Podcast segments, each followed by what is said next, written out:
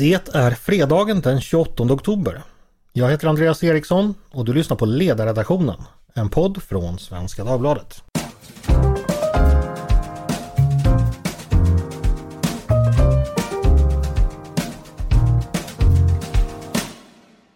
Varmt välkomna! Det har åter blivit fredag. Det har åter blivit dags för Svenska Dagbladets ledarredaktion att samlas för att försöka få någon ordning på den ständiga malström som är politiken i vårt lilla skymningsland. Det har ju, som vi redan kunnat konstatera, hunnit bli sent på detta vårt 2022. Och allt närmare härdar och eldstäder tvingas vi krypa för värme och ljus i dessa mörka höstkvällar. Allt medan stjärnorna går vakt på himlens päll. Ja, för nu är det höst i detta vårt Sverige. Och folk och fä och annat man helst inte nämner söker sig inom koja och tak, in under mosse och häll för skydd och för samvaro. Vi har eld, vi har kött, vi har brännvin till tröst och vi tittar ut mot vägbelysningen längs Oviksfjällen i den dunkla tv-kvällen. Lundberg och Myntsig ropar hest in ännu en lättgrogg för att stävja missmodet och Jack, Bart och Harald kryper samman över afghanpipan i kojan i Vita bergen. Mörk står fjärdarna mellan Hemsö och Saltkråkan och Svartvattnets by tiger still i den mörka höstkvällen. Det knarrar under sulorna och jag har långkalsonger. Korpamoens husbondsfolk vrider sig oroligt i den karga vargtimmen, rivna av barkbrödshunger och hypoteksräntor. Didrik har fått byta ut den röda bussaronen mot vargskinnspäls och fyllan växer till på Mommas krok. Men i denna begynnande fimbulvinter när nornas väv ter sig än mer oviss än vanligt och världsträdets grenar rister i oktoberstormen finns vi som sagt här för er. För att det må i den mån det är möjligt försöka laga efter läge för att skapa lite ro, bjuda lite tröst och finna lite stadga i vecka 43s skenande tumult. Med mig denna höstdag har jag som vanligt tre kollegor precis nyuppryckta ur den liberalkonservativa rabatten för att sprida sina borgerliga pollen över den samtidspolitiska trädgården. Nämligen Maria Ludvigsson, Peter Wendblad och Tove Livendal. Hej på er! Hej Andreas! Hej! Vilken enastående inledning! Ja, vad roligt du tycker det, Mia. Är allting bra med dig? Ja tack, det är det. Ja. Du har hört ryktas om att det var personalfest igår, stämmer det? Och att det var. Att det var! Och ändå sitter ni här med klar blick och klara röster. Mm. Ja, vad trevligt. Peter, du var i stan igår för att visa hur man festade. Ja, det var jag. Det stämmer bra det. Ja. Jag hade nästan glömt, Peter. Ja, nej. Det är så mycket fest. Vad var det? Även om jag inte kände att jag riktigt visade upp min bästa sida när det gäller festandet. Jag hade ju en så kallad morgondag att tänka på också. Mm, man har det ibland. Men allting är bra med dig annars, Peter? Ja. Fint. Tove, det var ju tråkigt att Svenska Dagbladets personalfest spårade ut i fylla och nakendans. Hur hanterar redaktionsledningen det? Nu vet jag verkligen inte vad du talar om, Andreas. Nej, just det. Du gick ju hem tidigt, men okej. Nej, jag skojar såklart. En fest på Svenska Dagbladet fyller ju alla publicistiska och redaktionella och övriga regler om värdighet och stil. Estetiska. Men jag kan avslöja att det förekom tjuvrökning i redaktionen, men jag ska inte säga vem. Mm. Jag hörde också talas om. Det låter väldigt intressant. Hörrni, varmt välkomna hit som sagt. Jag tänkte vi ska gå in på veckans ämnen och lämna den där tjuvrökningen som en liten cliffhanger till senare. Och vi ska börja med en så kallad snackis som ungdomarna säger. Igår blev det nämligen offentligt att PM Nilsson, som är politisk chefredaktör på Dagens Industri och säkert välbekant för de flesta lyssnare, att han blir statssekreterare hos Ulf Kristersson på statsrådsberedningen. Och det är jag jättenyfiken på att höra era tankar om. Och vi börjar med dig, Tove. Vad tänkte du när du hörde den nyheten? Min spontana tanke var ju att det var en väldigt rolig och smart rekrytering av Ulf Kristersson. Det är en person som det är en publicist. Han har ju varit i tidningsvärlden under många år, men är uppenbart väldigt grundad och etablerad även utanför sidorna så att säga, ute i verkligheten. Så att jag tycker att det var ett klokt och bra val. Det blir spännande att följa. Vad tror du statsministern kommer ha för nytta av honom främst? PM Nilsson är ju en resonerande, reflekterande person som är bra på att tänka både brett och djupt. Och jag tycker också att det är en stor fördel att han har människor nära sig som inte har varit aktiv i parti. Och har liksom den partilogiken med sig, utan har andra kognitiva fördelar. Så det, bara det tycker jag är jättenyttigt, att man ser till att omges med personer som inte tänker eller fostrar i samma tankekultur som man själv. Peter, blev du överraskad över nyheten? Ja, överraskad får jag väl erkänna att jag blev, ja. Men jag tycker också att det är roligt och ett intressant drag. Jag är inte säker på att det kommer funka, men jag tror ju att Ulf Kristerssons tanke är lite grann att, ja, han vet ju av erfarenhet att sitter man vid makten så blir man också uppslukad av maktens alla göromål. Mm. Och att han då delegerar en del av det mer långsiktiga tänkandet till PM för att liksom inte tappa bort de långa linjerna och de långa perspektiven. Han sitter där med sin kognitiva förmåga och tänker långsiktigt helt enkelt. Ja, precis. Mia, du som kan Moderaterna, inom Liberalerna var det i alla fall tidigare ganska vanligt med tidningsmän inom politiken. Hur har det varit inom Moderaterna? Brukar ledarskribenter röra sig mellan politik och media där? Jag vet faktiskt inte det. Ja, jag har ju själv varit ledarskribent i nästan 100 år, så jag borde veta. Ja. Nej, ja. Men det är väl inte så vanligt att det går över? Nej, jag kommer inte på. Eller vet ni andra något exempel? Nej, så det brukar Maria gå åt andra hållet. Fast vi har ju... Ja, Maria Abramsson hos oss. Hon och tidningens tidigare politiska chefredaktör Mats Johansson vill jag påminna om.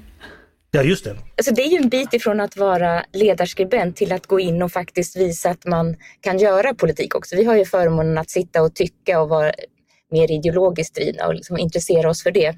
Och på det sättet bidra då med idéarbetet, eller i alla fall några tankar om det till de som sitter där och ska göra grejerna. Jag tror att det är lite olika kompetens och kanske lite olika drivkraft. Det är därför som det är intressant med PM. Han är lite speciell, för han är ju tidningsman. Började på Expressen, eller Lundagård började han med. Och så Expressen, och så Newsmill, och så Dagens Industri. Och han är ju, när man ser honom i debatter, diskussioner i tv, radio, så är han ju väldigt policynära. Han är idéburen i högsta grad, men han har också ofta järnkoll på just detaljerna i de politiska förslagen. Och det är lite ovanligt för ledarskribenter, eller kanske bara uttala mig om mig själv, men just det att vi är bra på bredden och på idéerna och varför vi tycker något, men inte alltid besatta av detaljerna. Men han förmår både och.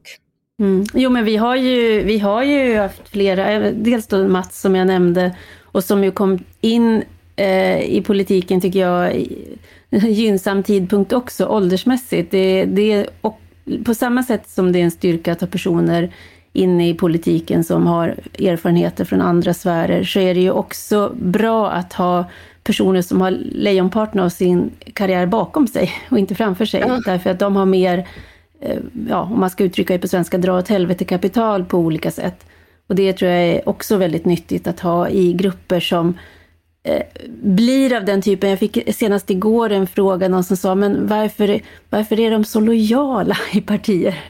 Och det är en väldigt viktig dygd att man är det. Det kräver en viss typ av konformism för att ett parti ska kunna fungera.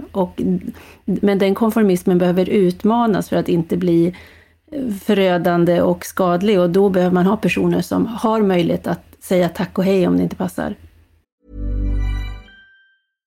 Ready to pop the question? The jewelers at BlueNile.com have got sparkle down to a science with beautiful lab-grown diamonds worthy of your most brilliant moments. Their lab-grown diamonds are independently graded and guaranteed identical to natural diamonds, and they're ready to ship to your door. Go to BlueNile.com and use promo code LISTEN to get $50 off your purchase of $500 or more. That's code LISTEN at BlueNile.com for $50 off. BlueNile.com, code LISTEN. Jag tänker så här också, ibland talas det om att Sverige, dessvärre då, är ett samhälle uppdelat i olika sfärer med ganska olika logik som har lite svårt att prata med varandra, att näringslivet är en och politiken är en och så vidare. Och det har ju hänt då att framförallt personer från näringslivet klivit in i politiken och inte alls lyckats, eller det har inte alls varit som de trodde, och de har blivit besvikna och folk har kanske också blivit besvikna på dem. Jag känner så här, PM riskerar inte att gå i den fällan. Nu känner jag inte honom, men jag har ju läst om han är ju väldigt kunnig kring både politiken, policy, men även politikens former, tänker jag. Eller vad tror ni? Ja, jag tycker att han framstår ofta som intellektuellt intresserad, och det var väl Göran Persson som talade om det intellektuella arbetet som politik är. Och därför så tror jag att han kan ju näringslivet tack vare det uppdraget som han haft nu. Han har ju varit väldigt tydlig mot näringslivet också, mot Wallenbergsfären och deras kvoteringsambitioner och sådär. Och där har han varit väldigt tydlig. Men också gjort det med en ton som de har gillat. De har lyssnat på honom. Och den förmågan, på det sättet har han en förmåga att kanske inte tala med hästar, men i alla fall tala både med näringsliv och politik. Jämför du just Wallenberg med hästar? Eller nej? Ja. Nej, det var, okay.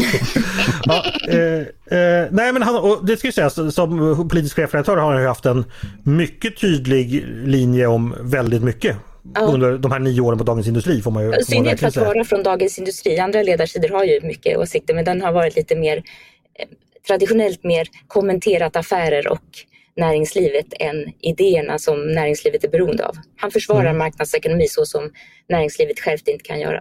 Mm. Men jag uppfattar det ju som att han inte kommer ha en särskild publikroll. För jag tror att det är det som är kanske det svåraste för många som kommer in i partierna utan partivana. Alltså att publikt behöva, apropå den här lojaliteten vi pratar om, alltså publikt behöva stå upp för beslut eller åsikter som man egentligen innerst inne tycker är idiotiska, men där man liksom får böja sig för den kollektiva viljan. Mm. Sen vill jag också, jag måste ju också nämna Johan Ingrö, som ju har varit inne och jobbat på Svenska Ledarredaktionen, och Per Gudmundsson. Per Gudmundsson, han blev inte partisekreterare och inte statssekreterare. Nej, men apropå att man, liksom, det här flödet om vi har ledarskribenter som har gått till politiska uppdrag och den politiska sfären. Och jag tänker att man kan inte veta innan hur det ska bli, därför att det handlar om matchen, vad som händer med individen i den kulturen. Och där man kan väl säga att vi som har en gång varit inne i den känner ju till den och sådär, men jag tror att för de som inte har det, som förvisso förstår politiken utifrån väldigt väl, men det blir någonting annat att uppleva den inifrån. Jag tror det är svårt att förutsäga. En person jag tänker på, det är ju journalist Jennifer Wegerup som jobbade för Moderaterna några år. Jag vet inte om ni minns det. Det var 2016-17.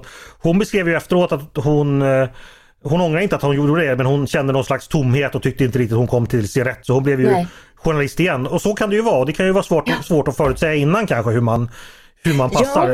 Ja, det kanske är svårt att förutse också. Alltså detta att vara på presskonferens och vara den som ställer frågorna, det är en helt annan sak, antar jag, än att vara den som ska stå där framme och stå till svars. Och med den insikten har man varit i de sammanhangen som PM har varit, och kanske man instinktivt hellre drar sig till att vara statssekreterare då, som är den som gör saker snarare än får stå i skottgluggen. Mm. Sen har vi också, jag tänker på, om man tar just Moderaterna, men det finns ju exempel i alla partier, men kanske Moderaterna jag känner till bäst, men jag tänker dels på Finn Bengtsson, som ju tog en stor intern fight i samband med decemberöverenskommelsen, och han hade ju då en yrkesbana att falla tillbaka till, eller falla tillbaka på, som han också kunde göra. Men det är klart att det var, för honom så var det ju, chocken var ju liksom att hur är det möjligt att en partikultur kan fungera på det här sättet, att människor ställer sig bakom någonting som de egentligen och mellan skål och vägg inte liksom upplever att de tror på. Varför gör de där? Det blev obegripligt för honom.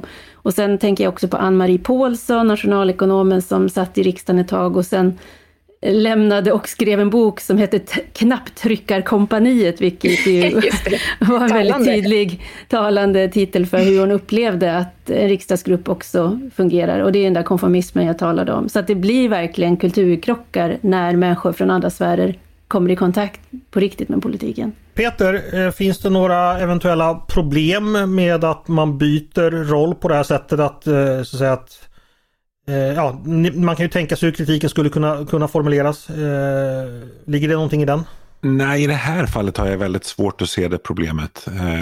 Jag har betydligt lättare att förstå kritiken mot människor som går direkt från liksom något särintresse och rakt in i i maktapparaten eller som tidigare har liksom jobbat med politisk påverkan för ett företag eller en intresseorganisation. Där ser jag mer omedelbara risker. Mm. Ska avsluta med att säga, nu nämnde vi Mats Johansson här några gånger. Han finns ju tyvärr inte med oss längre, men han skriva en del, reflektera över just hur det var att bli politiker, och då kan man läsa i gamla magasinet Neo, så skrev han en essä som heter just en knapptryckares bekännelser, där han beskrev liksom då sin 8-åriga tid som riksdagsledamot, där man ibland då tillhörde det här kompaniet, och ja, så måste det vara helt enkelt ibland, men den är fortfarande läsvärd tycker jag, så det kan man titta på om man vill. Sammanfattningsvis så var vi glada över detta och önskar PM Nilsson lycka till, lät det som. Absolut, och även hans fru Helena Hisslén, som nu måste byta tjänst som politisk reporter. Just det, på Expressen, ja. Det måste ju hitta. Men hon hittar säkert något annat roligt att göra på tidningen, hoppas jag. Något ännu roligare kanske. Ja. Hörrni, vi ska gå vidare, fortsätta prata politiker och faktiskt prata deras löner. Ämnet har ju kommit upp i veckan efter att Norrtäljes ledande politiker höjt sina löner med ungefär 30%. Kommunens KSO skulle då tjäna drygt 110 000 kronor i månaden. Men efter att detta nätta tillskott till kassan uppmärksammas av först Norrtälje Tidning och sen i riksmedier, bland annat genom en ovanligt tyst politikerintervju som ni säkert har sett, så har kommunledningen nu backat. Men Peter, det fick dig att fatta pennan i veckan likt en samtida Sola och gå till storms för kanske inte så höga politikerlöner, men ändå att de inte ska vara så låga. Berätta.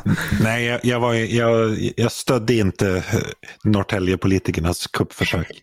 Nej, men jag ville ge den här frågan lite perspektiv, för att det är lätt att få intrycket av att det är en väldigt liksom glamorös och välbetald tillvaro att vara lokalpolitiker, men bakom det här liksom ansiktslösa kollektivet så finns det ju en massa olika typer av politiker, och de allra flesta är ju bara gör det på deltid eller det kan vara ett möte i månaden. Får jag avbryta dig där? Jag tänkte använda dina egna ord för att beskriva sanningen bakom politiken. Jag ska då citera, eller kanske snarare recitera dig.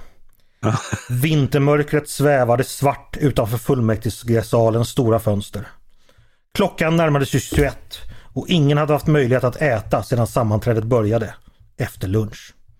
Någon ordnade fram en korg med torra clementiner och övermoda bananer och ett par kannor ljummet kranvatten.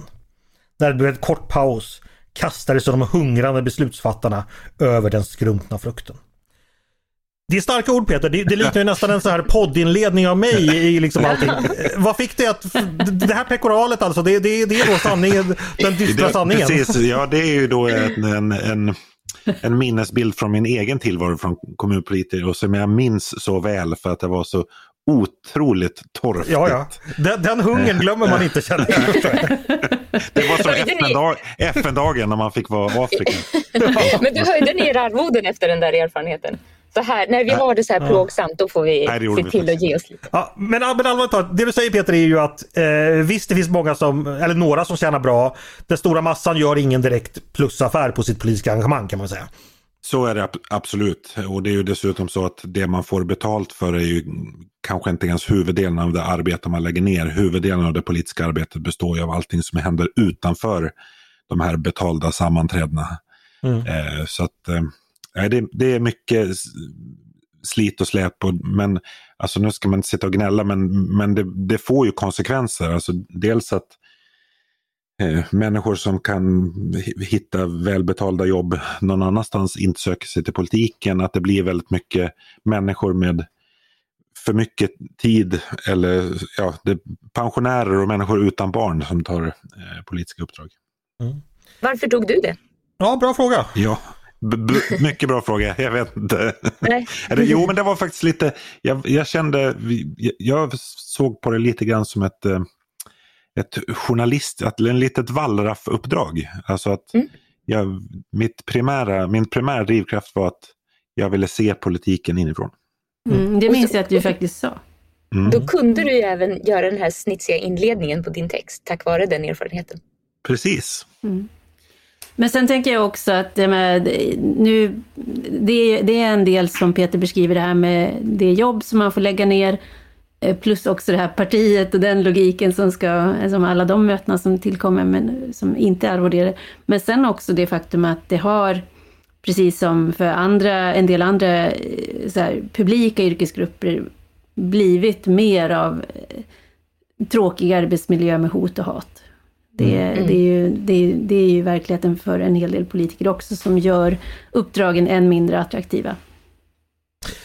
Sen ska man komma ihåg att när man då pratar kommunpolitiker, vilket jag gör nu, eller lokalpolitiker, det är ju ändå rätt stora organisationer med rätt mycket pengar som de styr. Alltså, jag minns bara en sån sak som när jag var på ett föräldramöte för några veckor sedan och rektorn och berättade vad rektorsområdet då bara de omsatte. Bara det. Alltså det var ju pengar som få svenska företag omsatte. Jag menar, en kommun har ju hundratals eller tusentals anställda. Liksom. Det är ju bara en promille av alla företag som är så pass stora organisationer.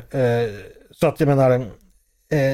Och min erfarenhet är att politiken har liksom fastnat lite grann mittemellan professionalism och amatörism. Alltså de krav som ställs även på lokalpolitiker, och precis som du säger, alltså de organisationer som man är satt att styra är så komplexa att det krävs väldigt professionella politiker.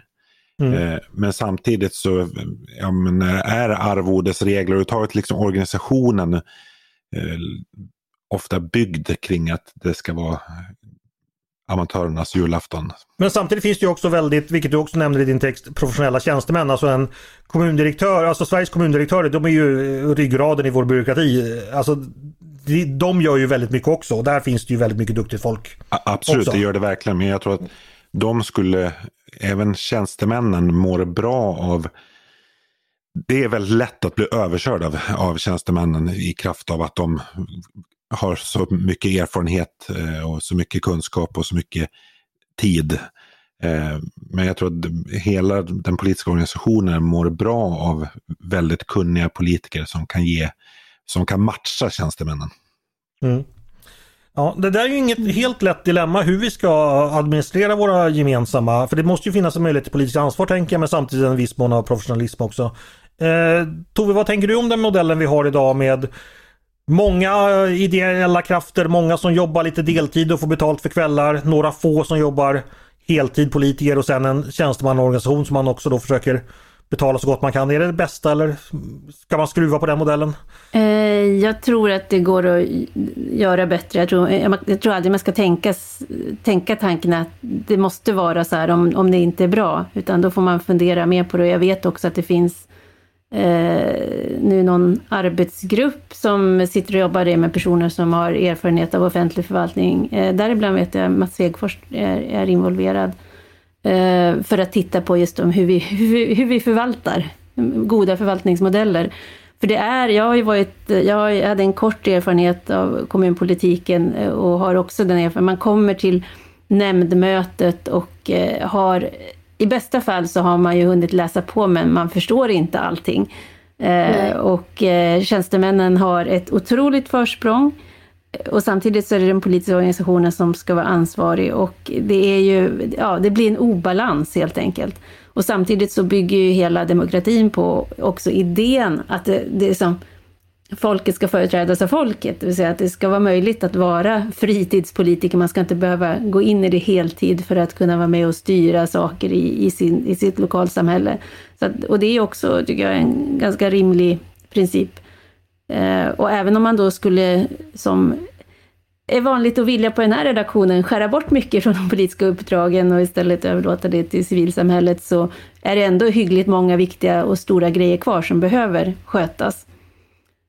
Och sen det här frågan om, som du säger, om ansvar, det kan ju ibland vara som att trampa runt i sås liksom, och försöka, vad blir det för konsekvens då om du gör en felaktig upphandling så du sitter med en värdelös busspark eller någonting som kostade flera miljoner år efter år. Du sitter insydd i dåliga avtal som inte alls är ovanligt. Vem ser ansvaret för det? Ingen får ju någonsin gå för något sånt, vilket är... Ja, så det finns att göra. Man straffas med de här torra clementinerna kanske. Exakt, det är inte mer än rätt. Ja. Men Peter, din poäng är i alla fall att vi ska inte vara allt för populistiska när vi dömer ut politikers löner.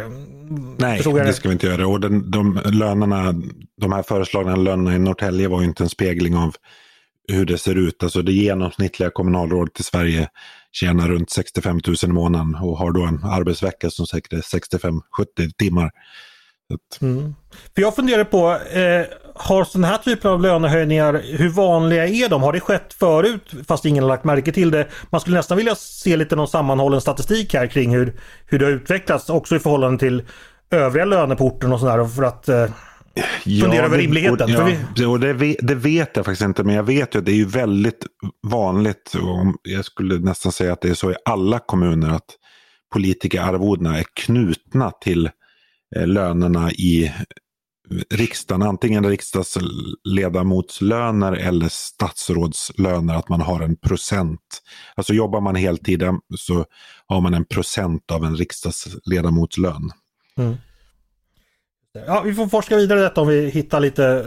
SKR kanske sitter på bra statistik där.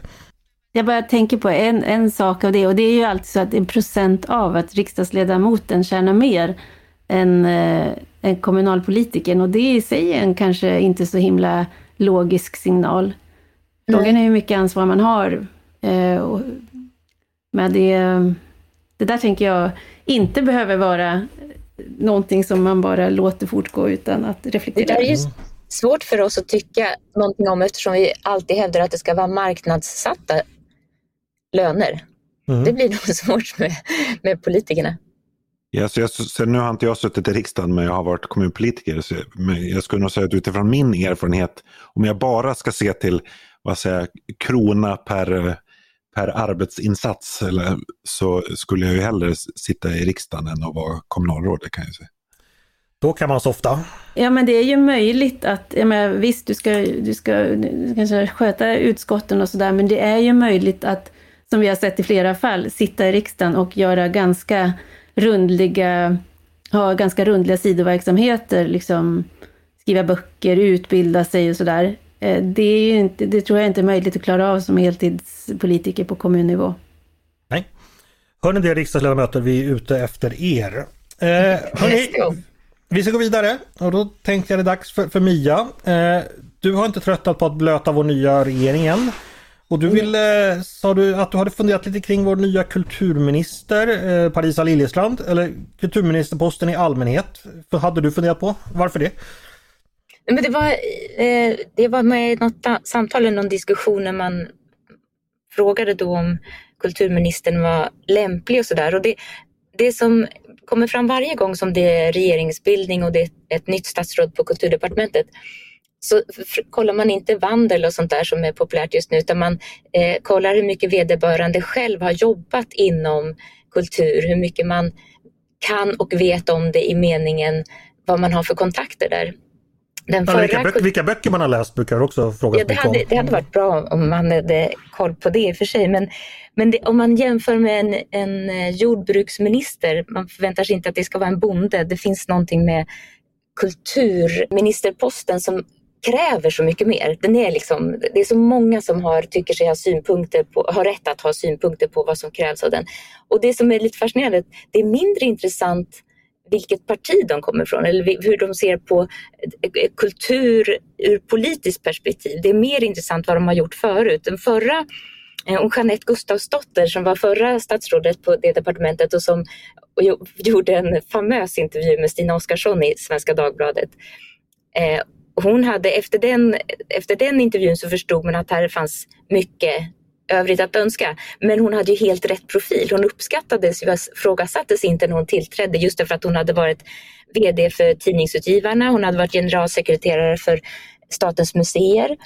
Alltså hade hela den här listan på sånt som man ska ha gjort för att bli accepterad av Kultursverige.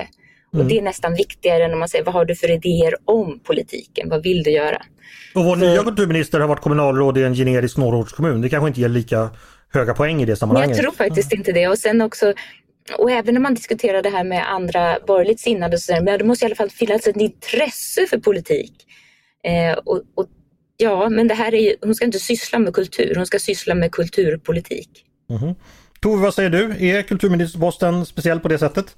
Ja, jag tycker det är en jättebra spaning, och Det är så oförblommerat att så många kulturutövare eller som känner sig tillhöra kulturbranschen så oförblommerat kräver en branschföreträdare, en branschrepresentant i riksdagen och inte, och det är liksom någonting annat, det är liksom vårt fackliga ombud som ska sitta där och slåss för oss. Det är som om man tror att ministern ska representera kulturen och inte väljarna. Mm. Det är ett perspektiv på att man från kulturens sida äger den posten. Peter, man får inte ha suttit i en friskolestyrelse om man blir skolminister, men man ska vara man ska ha jobbat med kultur. Man måste ha jobbat, ja. Just det. Ja. When you're ready to pop the question, the last thing you want to do is second guess the ring. At BlueNile.com, you can design a one-of-a-kind ring with the ease and convenience of shopping online. Choose your diamond and setting. When you find the one, you'll get it delivered right to your door.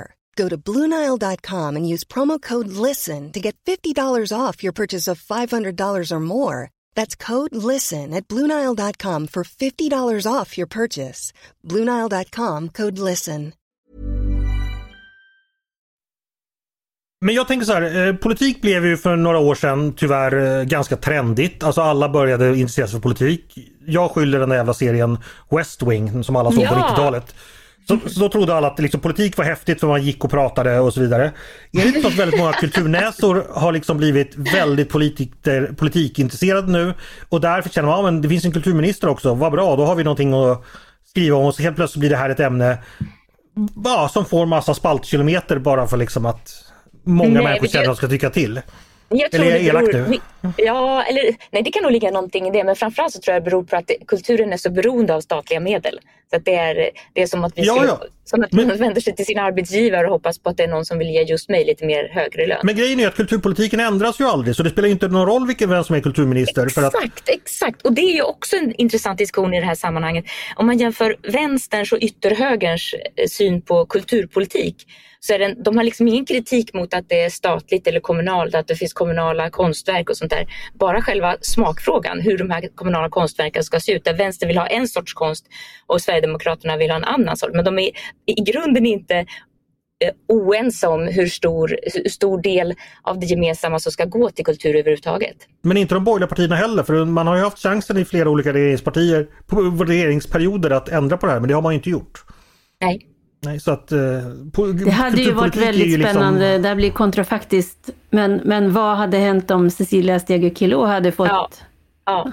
Apropå att komma från fel ställe. Har man varit på Timrå kan man inte bli kulturminister, förstår ju vem som helst. Peter, vad hade hänt då? Ge oss den kontrafaktiska berättelsen. Ja, jag är kanske inte säker på att det hade hänt så där våldsamt mycket. Det är liksom, det är fruktansvärt starka krafter du har att göra med om du ger det in i kulturpolitiken. Alltså den liksom starkaste kulturpolitiken vi har haft i Sverige under 2000-talet som liksom ville förändra, det är väl Madeleine Sjöstedt som var kulturborgarråd i Stockholm. Hon åstadkom väl i och för sig en hel del, men det slutade ju med att hon fick livvakter. Hon rev ju Aspelsbadet, det var ju alltid något. Ja. Aspelsbadet, kära lyssnare, var en sak som skedde i Stockholm för över 15 år sedan. De flesta har glömt historien, men jag och Peter...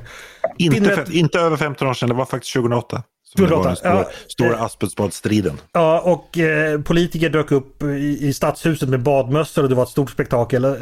Fantastisk historia som jag och Peter ibland brukar roa oss med att återberätta för varandra, men som förmodligen glömde av alla andra. Men jag tänkte här...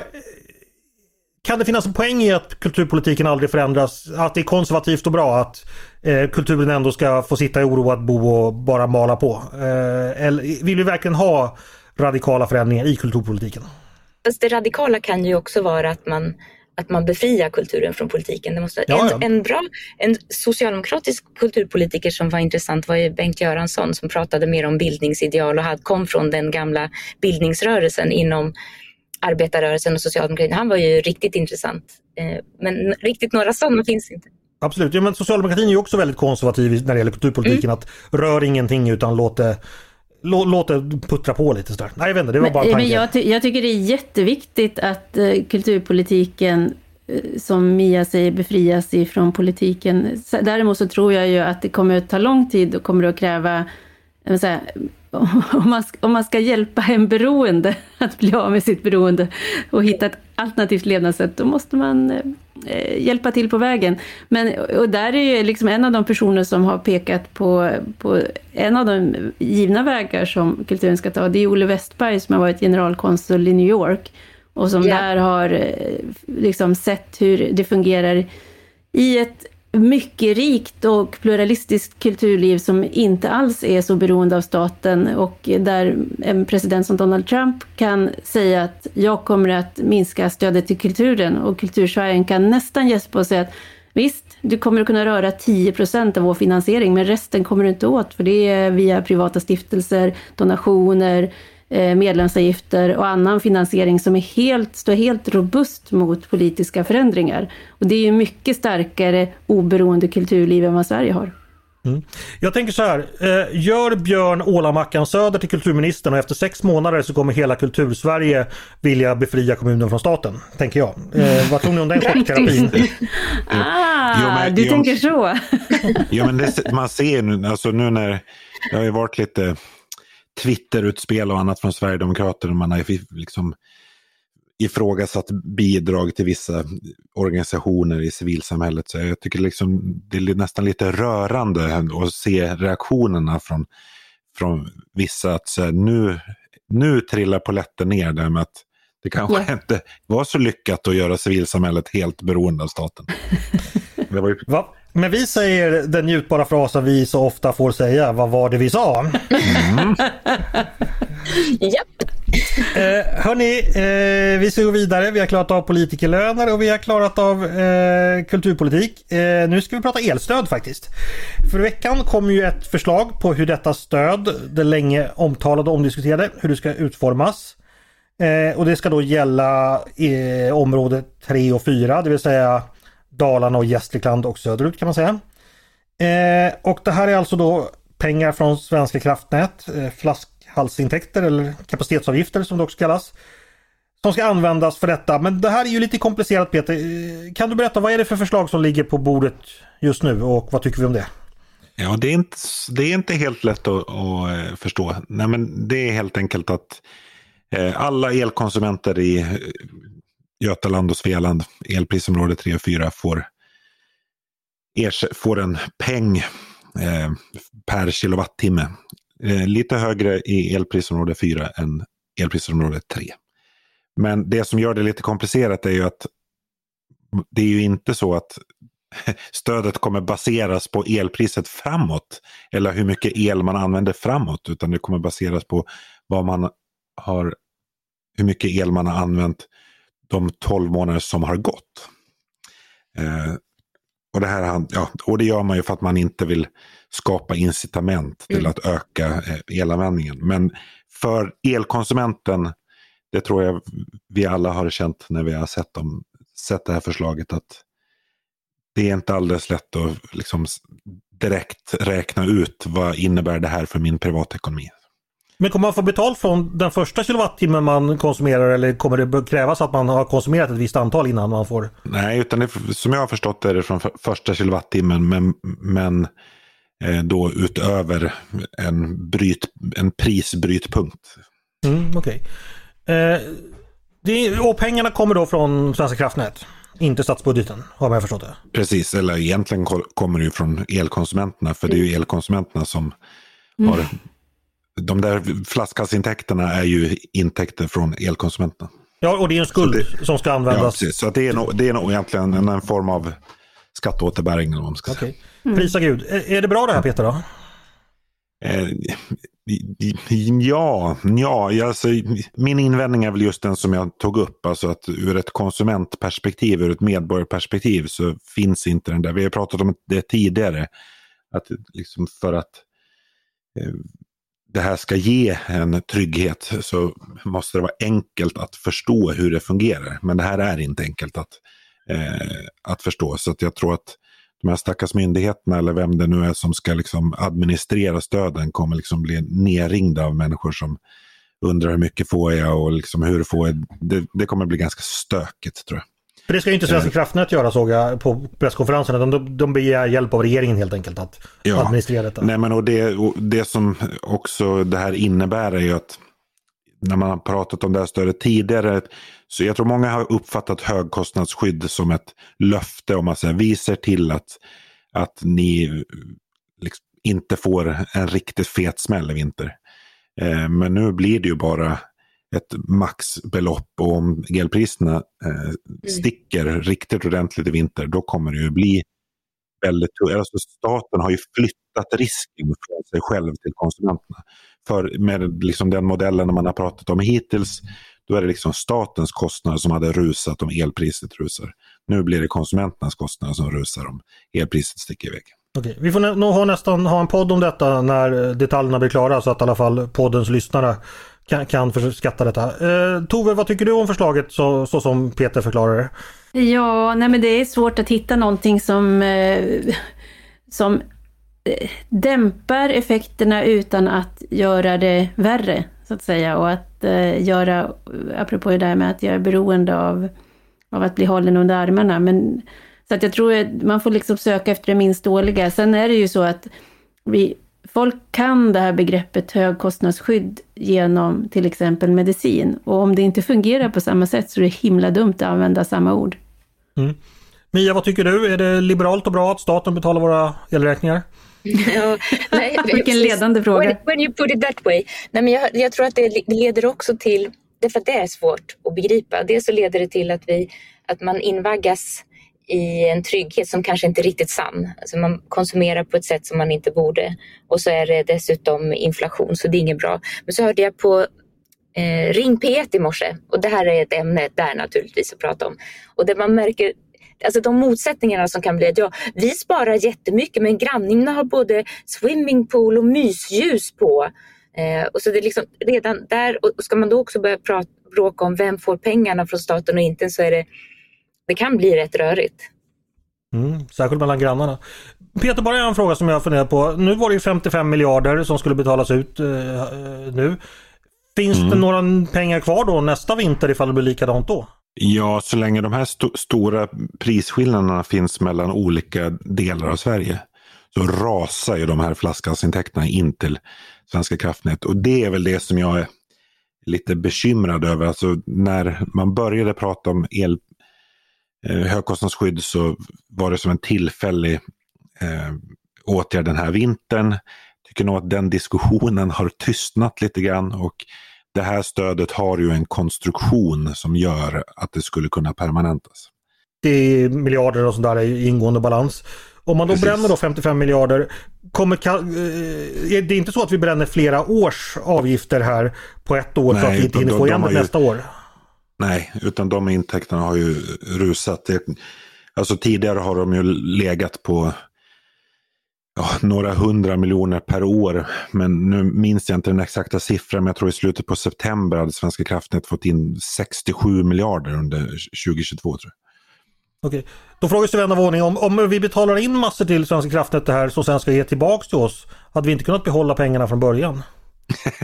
Exakt. Jo, men det kom ju in på någonting, Andreas. Just det, för det här visar ju någonting annat som är väldigt skört i Sverige, att det är få som kan klara en varje vinter med höga elpriser.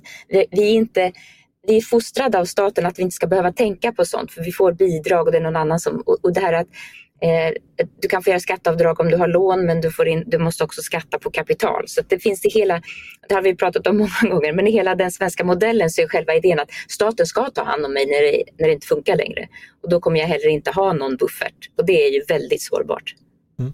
Dock, tänk på var vi kommer ifrån. Jag citerar ju Dan Andersson i inledningen här att vi har brännvin till tröst och sådär, och vi har ju firat helgdag i timmerkojan förr, så att vi får väl göra det igen helt enkelt. Tove, vad tänker du om allt detta? Ja, jag tänker att en del av oss behöver ju bli vuxna i den betydelse som Maria säger, att vi har liksom haft det här från vaggan till graven intentionen från politiken, och den har varit ganska intakt oavsett det har varit vänster- eller högerregeringar.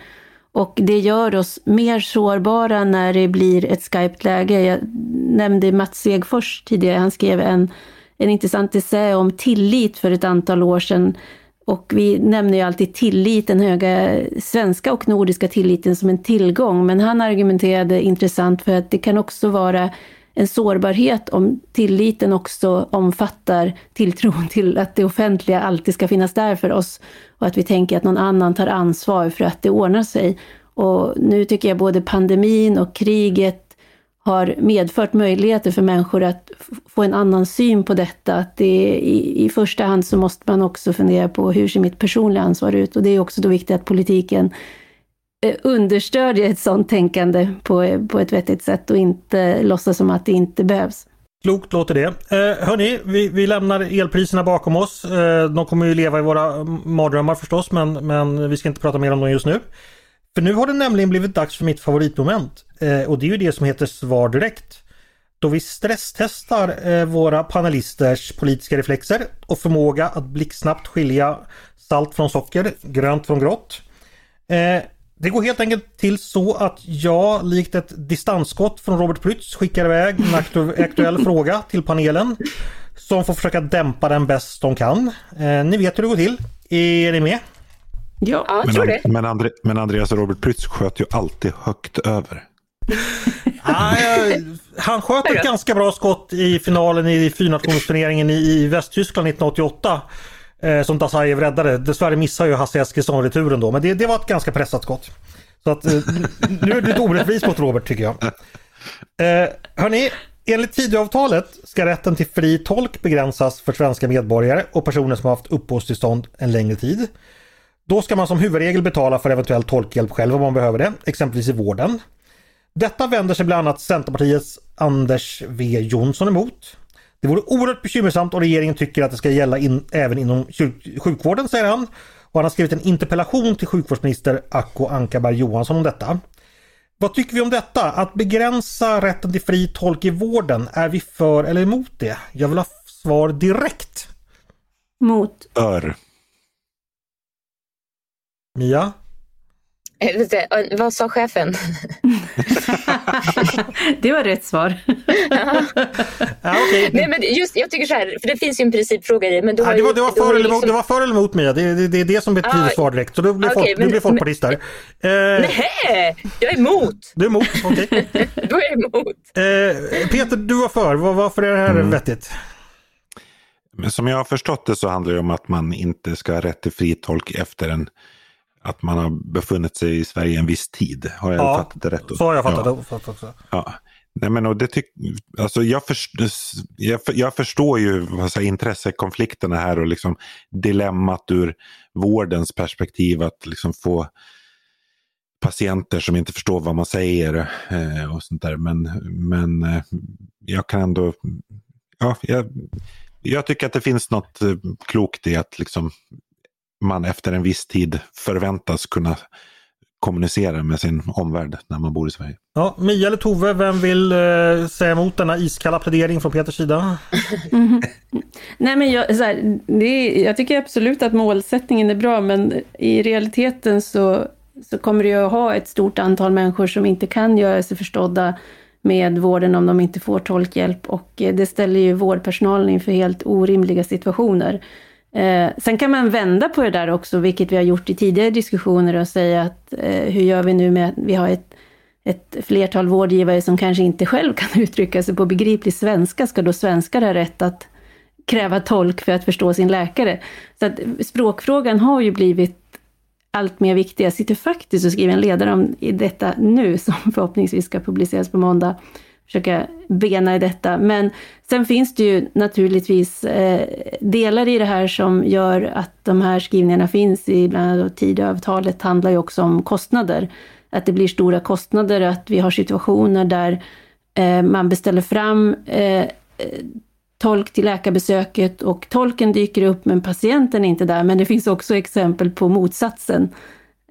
Att tolken står där men inte patienten och så vidare. Så att det är liksom, det här är ett kostnadsdrivande område, och jag förstår viljan att hitta sätt att bromsa dem. Så att där kanske man måste hitta en rimlig avvägning, men man kan inte ja, i så fall måste vi ändra den svenska lagen som säger att vi har rätt, man har rätt att ha tolkhjälp, och jag tycker inte att det, jag tror att man kan göra andra saker innan man går så långt. Okej, men det låter som du sitter och skriver på facit till på måndag då, så får vi vänta in det. Vi fortsätter. Du kommer jag ändra mig. Nej. Ja, just det. Men jag kan tycka... Ja, men hörni, vi ska gå vidare. Vi har fler frågor här. På Aftonbladets debattsida har det varit ett åsiktsutbyte i veckan angående friskolor och offentlighetsprincipen. Den måste gälla även skolföretag, anser Sofie Axelsson som är journalist på tidningen Dagens ETC. Detta för att möjliggöra granskning. Hon har fått svar från Hans Bergström som skriver som representant för The Hans and Barbara Bergström Foundation. Där han menar då att detta skulle förvandla enskilda organisationer till myndigheter. Det är ett enormt principiellt steg i en liberal demokrati, säger han i sin replik. Vad tycker vi? Bör friskolor omfattas av offentlighetsprincipen? Ja eller nej? Jag vill ha svar direkt. Nej. Nej. Ja. Mia, varför inte?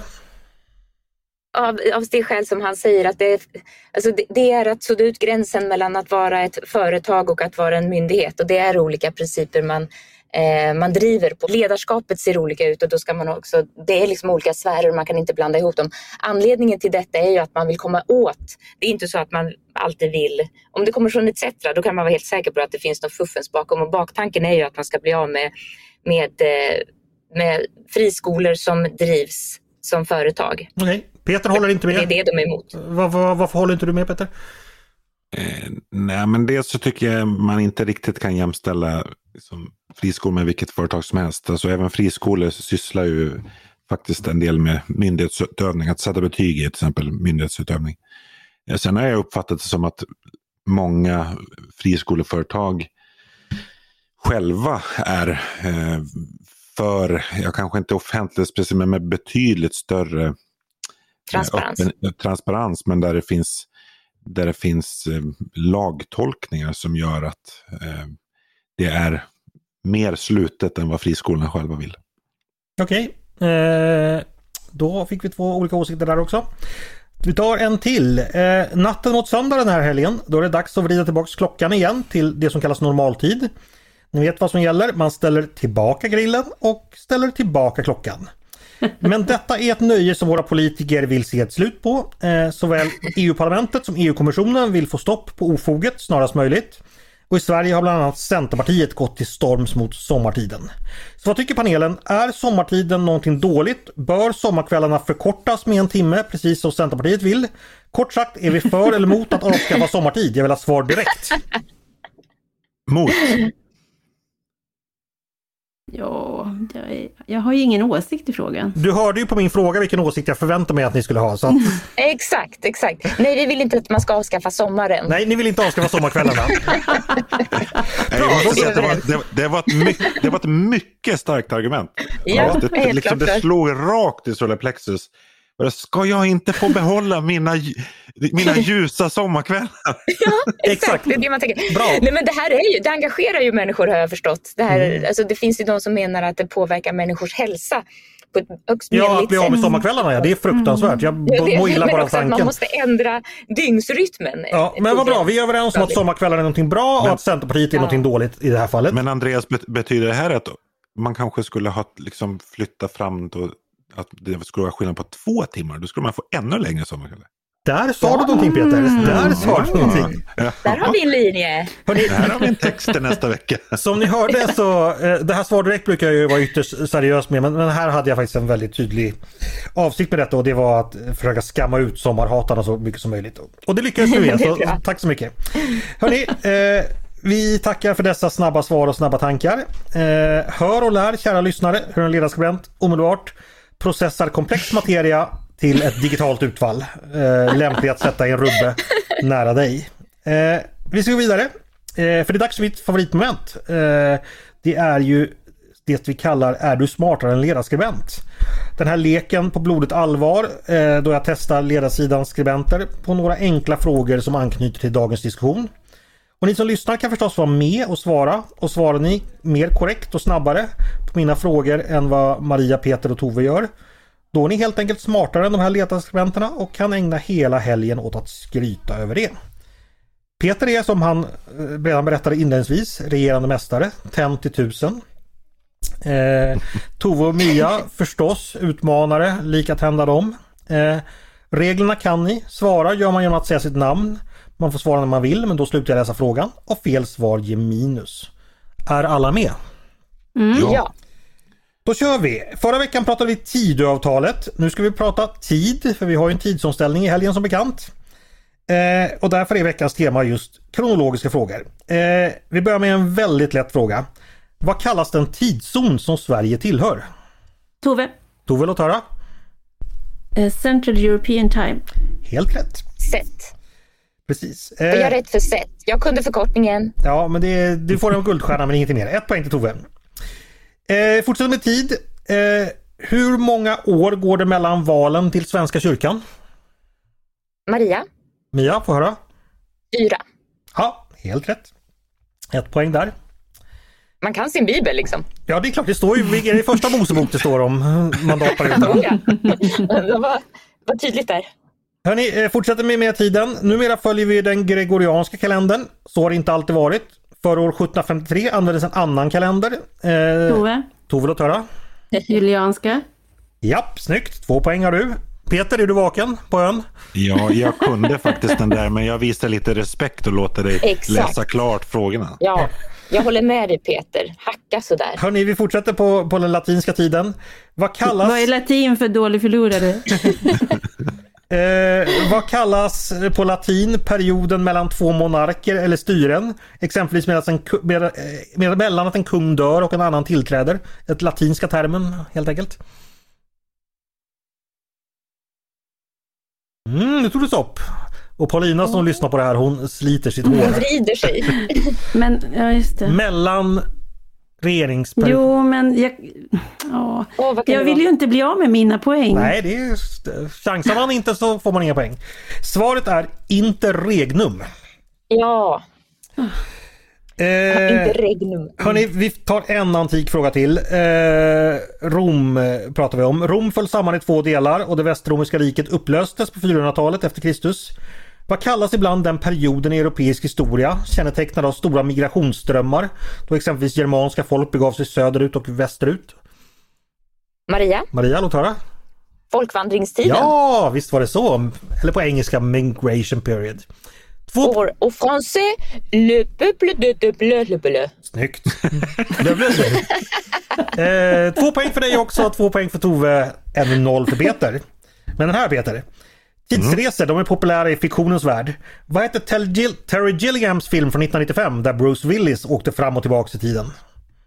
Maria, låt höra. Nej, jag ångrar mig. Peter. Okej, Mia, du fick ångra där. Peter, låt höra. De 12 vapnars armén. Visst gjorde det. Den är riktigt bra. Ja, den är riktigt bra. Ja. Nej, det har jag nog faktiskt inte. 1 poäng för Peter, 2 för övriga.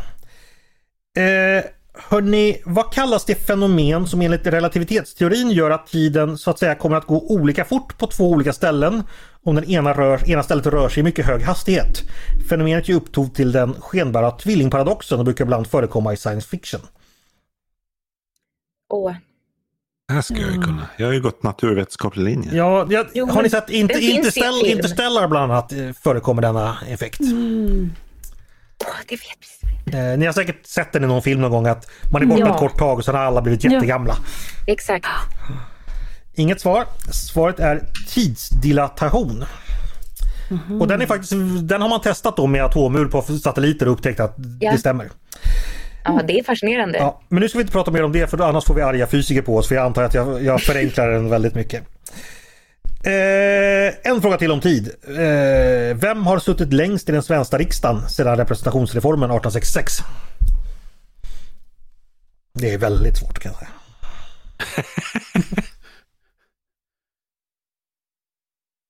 Väldigt svårt. Då ska jag inte gissa. Nej, innan någon chansar och slarvar bort poäng så säger att det är den gamla statsministern Rickard Sandler som satt i 49 år. Från 1912 till 1964 med några friår däremellan. Och hur många år var han statsminister? 1. 2 poäng till Mia och Tove fortsatt, 1 poäng till Peter. Vi byter spår så vi slipper det här med tiden. Jag tänker att vi ska gå över till att prata om det som alla andra pratar om, nämligen den jäkla ormen. I veckan har ju nyhetsflödet dominerats av den 4-åriga kungskrobban Sör Väs och hans flykt, eller hennes flykt från Skansen. Hens flykt. Nu såg jag nu på eftermiddag att Sör Väs verkade inringad av Skansens personal och gripandet ska inte vara långt borta. Men i alla fall, det här är ju inte första gången ett oskyldigt djur fångar svenska mediekonsumenters odelade intresse. Vad hette den trubbnoshörningsunge som under Peter var först. Nelson. Helt rätt. Minns ni lilla Nelson vad söt han var? Ja. Oh, ja. Då har det... som sen väl blev flyttad till någon annan djurpark och dog. Nej, han dog efter bara 11 dagar på Kolmården och han ligger faktiskt begravd, eller hans aska ligger begravd i Lars Vilks konstverk Nimis. Mm. Det var någon annan som blev flyttad. Ja. Då har alla 2 poäng. Det här är ju riktigt spännande. Hur många frågor är det kvar? Ja. Det är 3 frågor kvar. Hörrni, en annan vän från djurriket är en schimpans som bland annat medverkat i pjäsen Gustav III på Stadsteatern och som 1993 besegrade Sveriges finanselit. Peter, låt höra. Ola. Mycket, helt rätt. Schimpansen Ola besegrade Sveriges finanselit när det gäller att hitta vinnare på Stockholmsbörsen. Mia och Tove, Ola bekant? Ja, rings the bell. Jag ska bara säga så här att jag var inne och läste om Ola på Wikipedia idag. Och då hittade jag en mycket kryptisk och icke-källhänvisad uppgift. Nu citerar jag. Rykten säger att Ola lever vidare i Höganäs under namnet Kim. Men det är inget som bekräftats. Är det någon som lyssnare som befinner sig i Höganästrakten får ni gärna höra av er och bekräfta eller dementera. Om det är någon som lystrar till, om det finns någon apa som lystrar till Kim. Precis. 3 poäng. Nu har du 3 poäng Peter va? Och vi vinnarcirkeln. Under fotbolls-VM 2010 fick en individ vid namn Peter. Ja. Nej, förlåt. Du sa ju namnet. Du var ju på väg att säga namnet. Individ vid namn Paul. Då har du fått försöka gissa vad jag är ute efter. Mm. Nej, då får jag bita det surgräset här alltså. Nej, du kan ju chansa på någonting. Vad kan jag fråga om när jag säger att individen heter Paul? Ja, det var ju en bläckfisk. Ja, rätt. Jaha. Det var en bläckfisk som tippade resultatet i fotbollsspelen. Precis, han har alltså också en siargåva. Korrekt kunde han förutsäga det tyska lagets matchresultat. Yes. När Paul då sedan helt korrekt förespådde den tyska förlusten i semifinalen mot Spanien förvandlades folkets förundran till vrede och recept på bläckfisksoppa publicerades i många tyska tidningar. Men förstår jag att ni tycker fotboll är så kul. Peter har då ointagliga 4 poäng och ni övriga 2, men bara för att formens skull ska vi avsluta. Alltså när det är juniorfotboll då brukar domen blåsa av när det är kört. Nej, för att undvika förnedring. Nu är det 25-0. Vi tar den sista frågan bara. Vilket var det första året som vi införde sommartid den här gången? Vi hade det under första världskriget, men nu syftar jag på modern tid när vi införde sommartid. Närmast vinner. Alla får svara. Ja, precis. Det var... Ni får inte googla. Nej då. Nej. Chansar du någonting? 83. 83 säger Mia. Peter, vinnaren. 74. Tove? Nej. Jag lägger mig lite i mitten då, 79. Ja, nästan rätt Tove. 80 var det. Ja, Peter fortsatt vinnare för andra gången i rad. Fantastiskt Peter, grattis. Det blir en skön helg återigen. Ja. Hörrni, då, segerns sötma. Då ska vi avrunda bara en kort liten fråga. Alla får en extra timme nu i helgen. Har ni något tips till lyssnarna vad man ska ägna den timmen åt? Har du något förslag Tove? Ja, det har jag verkligen. Jag hade ju en halv kompdag idag så att jag var ute på Stockholmsmässan och besökte sy- och hantverksfestivalen och var med där på en workshop i sashiko som är en japansk broderiteknik. Se här, nu visar jag mina kollegor vad jag förfärdigat. Wow. Så det rekommenderar jag att man ägnar sig åt någon trivsam hobby med den timmen och då har man läggning åt mitt håll, det vill säga med textilt och broderi och vävning och sånt där och tycker det är roligt så kan man, eller gillar hantverk så kan man åka ut till Stockholmsmässan. Jättefint. Mia, vad tycker du man ska göra med sin extra timme? Jag tycker att man ska ringa den som man vet att man borde ha ringt för länge sedan och ta den här extra timmen till och ge tid till den som man borde ha gett tid till. Jag ska ringa min moster omedelbart, känner jag. Peter, vad säger du? Jag har ju en bekant som tar det här med att ställa tillbaka grillen och ställa tillbaka trädgårdsmöblerna väldigt bokstavligt på, som varje natt när den här omställningen sker faktiskt går och ställer tillbaka trädgårdsmöblerna. Ja. Alltså vi menade inte allvar. Vad roligt. Och så uppdaterar han alltid på Facebook. Jag förstår inte varför man ska behöva göra det här mitt i natten. Det är jättebra. Och det är alltså din rekommendation att gå ut mitt i natten och ta in grillen. Ja, inte dumt. Jag minns i de unga åren då för länge sedan. Då var det så toppen när det var utekväll. Den här. Ja, man fick en timme extra. Ja. Man fick en timme extra. Precis, men det var ju bittert sen på våren när alla ställen stängde en timme tidigare. Men jag tror med att de inte gjorde det nämligen. Att de visste liksom. Ja, det kanske de inte gjorde. Marknaden talar. Ja. Men hörni, stort tack för att ni var med idag. Jätteroligt, Tove, Mia och Peter, att prata med er. Tack så mycket. Tack själv, Andreas. Tack, Andreas. Och tack till er som har lyssnat också på Ledarredaktionen, en podd från Svenska Dagbladet. Ni är varmt välkomna att höra av er till redaktionen med synpunkter och tankar på det vi precis har diskuterat. Eller om ni har idéer och förslag på det vi ska ta upp i framtiden. Maila då bara oss på ledarsidan @svd.se. Dagens producent, han heter som alltid Jesper Sandström. Jag heter som alltid Andreas Eriksson. Och jag hoppas som alltid att vi hörs snart igen.